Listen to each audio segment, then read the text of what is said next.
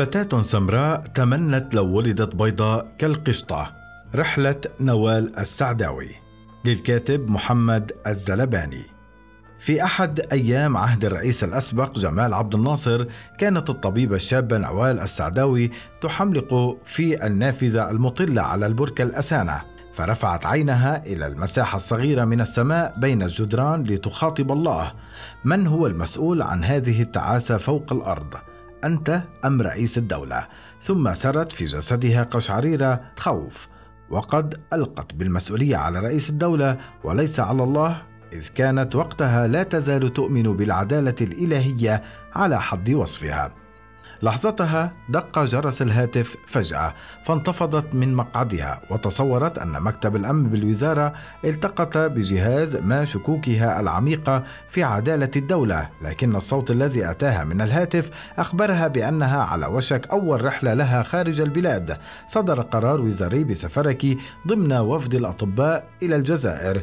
ذلك الاتصال كان نقطة التحول في حياة الطبيبة الشابة التي ستهوى السفر لاحقا وترتحل. من الجزائر إلى باريس ثم أمريكا وموسكو وإيران والهند ودول إفريقية عدة. حلم تحرير الجسد من الدولة والرجل. عام 1984 نشرت الدكتورة نوال السعداوي كتابها رحلاتي في العالم وصدرته بإهداء يكاد يختصر جل ما بالكتاب. إلى كل من سافر وعرف الغربة بعيدا عن الوطن وإلى كل من عاش الغربة في الوطن. ما من سطر داخل كتاب نوال إلا وينضح بكل رؤاها التي يعرفها قراؤها حيث الثورية ضد كل معوق الرجل الدولة النظام الضاغط بوجه العام وهو ما يظهر جليا في حوارها مع الشرطة في المطار. فكما تروي فحص الشرطة الورقه الصفراء بعينين بوليسيتين تؤكد أن خاتم النسر حقيقي وليس مزيفا وأن الدولة توافق على انتقال جسمي خارج حدود الوطن. الوطن ثم تساءلت في قرارة نفسها ما دخل الدولة في حركة جسمي؟ لا يعرف الشرطي أن بيني وبين رجال الشرطة عداء ثلاثة ألاف عام منذ سيطرة إله أمون وانهارت حضارة إزس وظهر إلى الوجود شيء اسمه العبودية. أخرج الشرطي نوال من شرودها بسؤال ربما سيكون هو لب علاقتها بالدين والجنس والسياسة على مدار تاريخها هذه هي موافقة الدولة لكن أين هي موافقة الزوج؟ تقول نوال حملقت في وجهه بدهشة. ربما تقتضي الدكتاتورية أن تملك الدولة جسمي لكن الزوج هل هو أيضا يمتلك حركة جسمي؟ تذكرت نوال أنها غير متزوجة فأخرجت وثيقة طلاق وضعتها في يد الشرطي فسألها لماذا لم تقولي منذ البداية إنك مطلقة؟ فردت بغضب بحسب تعبيرها أنا لست مطلقة بفتح اللام ولكني مطلقة بكسر اللام. انتهى حوارها مع الشرطي وأخيرا سترحل لأول مرة خارج البلاد لتظهر الطفله المختبئه بداخلها فتصف تلك اللحظة قائلة لا زلت أسمع صوت حذاء الأسود الجديد يدب في أرض المطار كأنه بالأمس مر عشرون عاما منذ وقعت عيناي لأول مرة على طائرة فوق الأرض رأيتها أضخم مما تصورت. وكنت أراها في الجو صغيرة بحجم طائرة أخي ذات الزنبلك. لم تنسى نوال السعداوي نزعتها الأدبية في وصف لحظة هبوطها على أرض الجزائر أو بالأحرى اللحظة التي غيرت خلالها الزمن بيديها. كما تقول ما زلت أذكر هذه المرة الأولى التي غيرت فيها الزمن بيدي.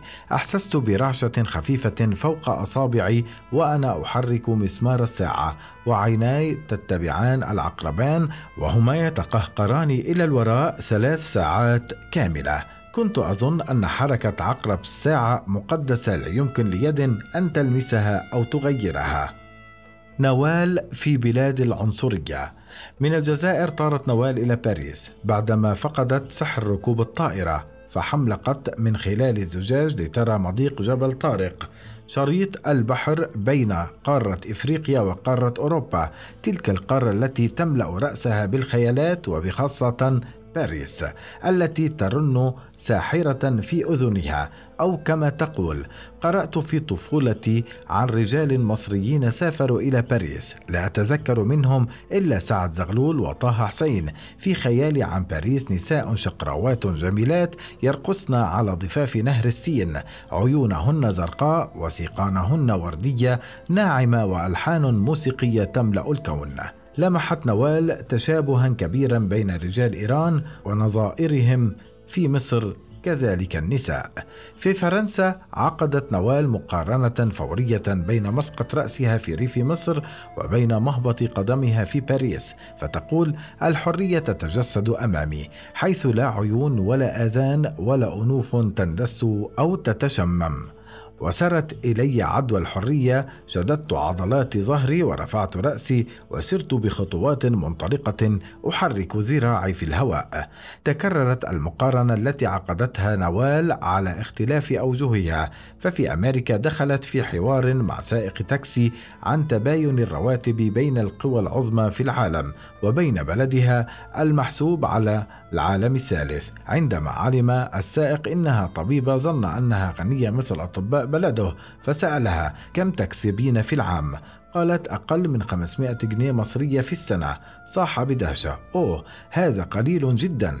هنا يكسب الطبيب 30 ألف دولار في السنة على الأقل رغم الانبهار بالوفرة الاقتصادية في أمريكا شعرت بالضيق من عنصريتها حكوما وشعبا حين استاءت من موظفة الإدارة بالجامعة هناك. التي كانت تدقق النظر إلى لون بشرة السمراء كأنما تقيس درجة السمارة ودرجة ارتفاع الأنف والصدر والبطن على حد قولها. وكذلك ما جرى لها في أحد النوادي فتقول في دورة المياه بالنادي بابان.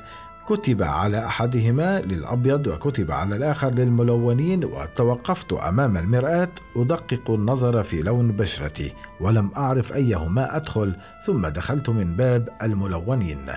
جذور النسوية والاشتراكية في مسيرة السعداوي. حكت نوال في كتابها عن رحلتها ذات الغرض النسوي حيث حضرت مؤتمر النساء في هلنسكي الذي ضم أكثر من ألف امرأة يمثلن 92 دولة برفقتهن مجموعة من النساء المصريات والعربيات عددهن يبلغ المئة. في فنلندا دعتها إحدى الروسيات الحاضرات للمؤتمر إلى زيارة بلادها التي لم تكن نوال تعرف عنها شيئا إلا من الروايات وأفلام السينما وفي ذهني للاتحاد السوفيتي صورة متناقضة بعضها مشرق كضوء الشمس وبعضها غامض مظلم كالوجه الآخر من القمر بحسب قولها.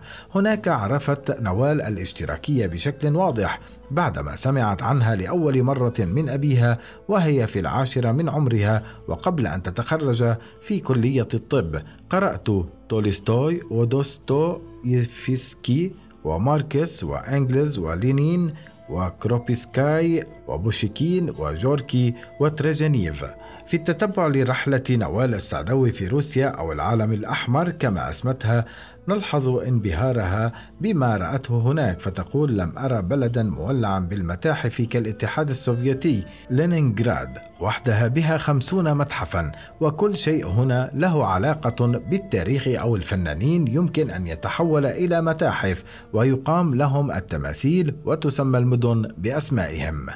إيران ومصر بعين نوال السعداوي. في النصف الثاني من تسعينيات القرن الماضي هبطت نوال في الأراضي الإيرانية لأول مرة تحديدا عام 1988 ضمن رحلة علمية طبية محصورة داخل جامعة طهران. ورغم ذلك لمحت نوال تشابها كبيرا بين رجال إيران ونظائرهم في مصر وكذلك النساء. فبحسب وصفها وجوه لا تختلف كثيرا عن وجوهنا. الملامح الشرقية بارزة في الوجوه المدببة.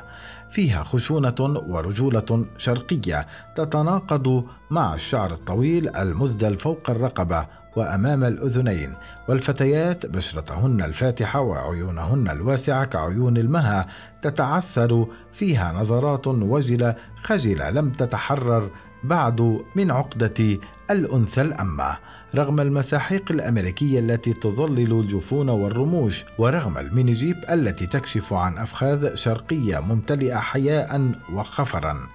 كان ذلك مدخلا لحديث نوال عن عهد السادات وإرهاصات عودة العلاقات بين مصر وإيران فتحكي أن رجلا يدعى علي أكبر قسمائي دخل عليها ذات يوم يسألها هل قرأت الخبر في الصحف هذا الصباح؟ فردت بسؤال أي خبر؟ فأجابها عودة العلاقات بين حكومتي مصر وإيران وعن عمق العلاقة بين مصر وإيران تحكي أن الرئيس الأسبق محمد أنور السادات كان يتشابه كثيرا مع شاه إيران خاصة في لقب أبو العائلة المصرية على غرار أبو العائلة الإيرانية وفقا لقولها.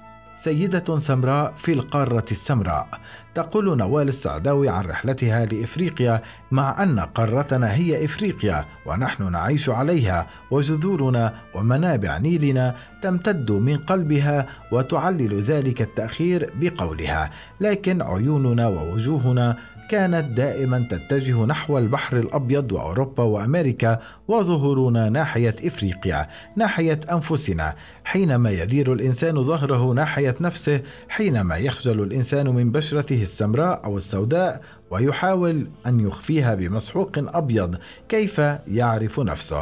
تقول نوال إن بشرتها السمراء التي كانت تؤرقها في طفولتها ظلت تؤرقها في إفريقيا أيضا لأنها عندما كانت تسير في شوارع الحبشة أو أوغندا فلا يكاد يلحظ أحد أنني غريبة وأعترف بأن ذلك لم يكن يبهجني دائما. ففي أعماقي منذ الطفولة حنين لأن أكون بيضاء مثل القشطة منذ ولدت أدركت حقيقتين إثنتين لا شك فيهما. أولهما أنني بنت ولست ولدا مثل أخي وثانيهما أن بشرتي سمراء وليست بيضاء مثل أمي. ومع هاتين الحقيقتين أدركت شيئا اخرا أكثر أهمية ذلك أن هاتين الصفتين وحدهما وبدون أي عيوب أخرى كافيتان للحكم على مستقبلي بالفشل.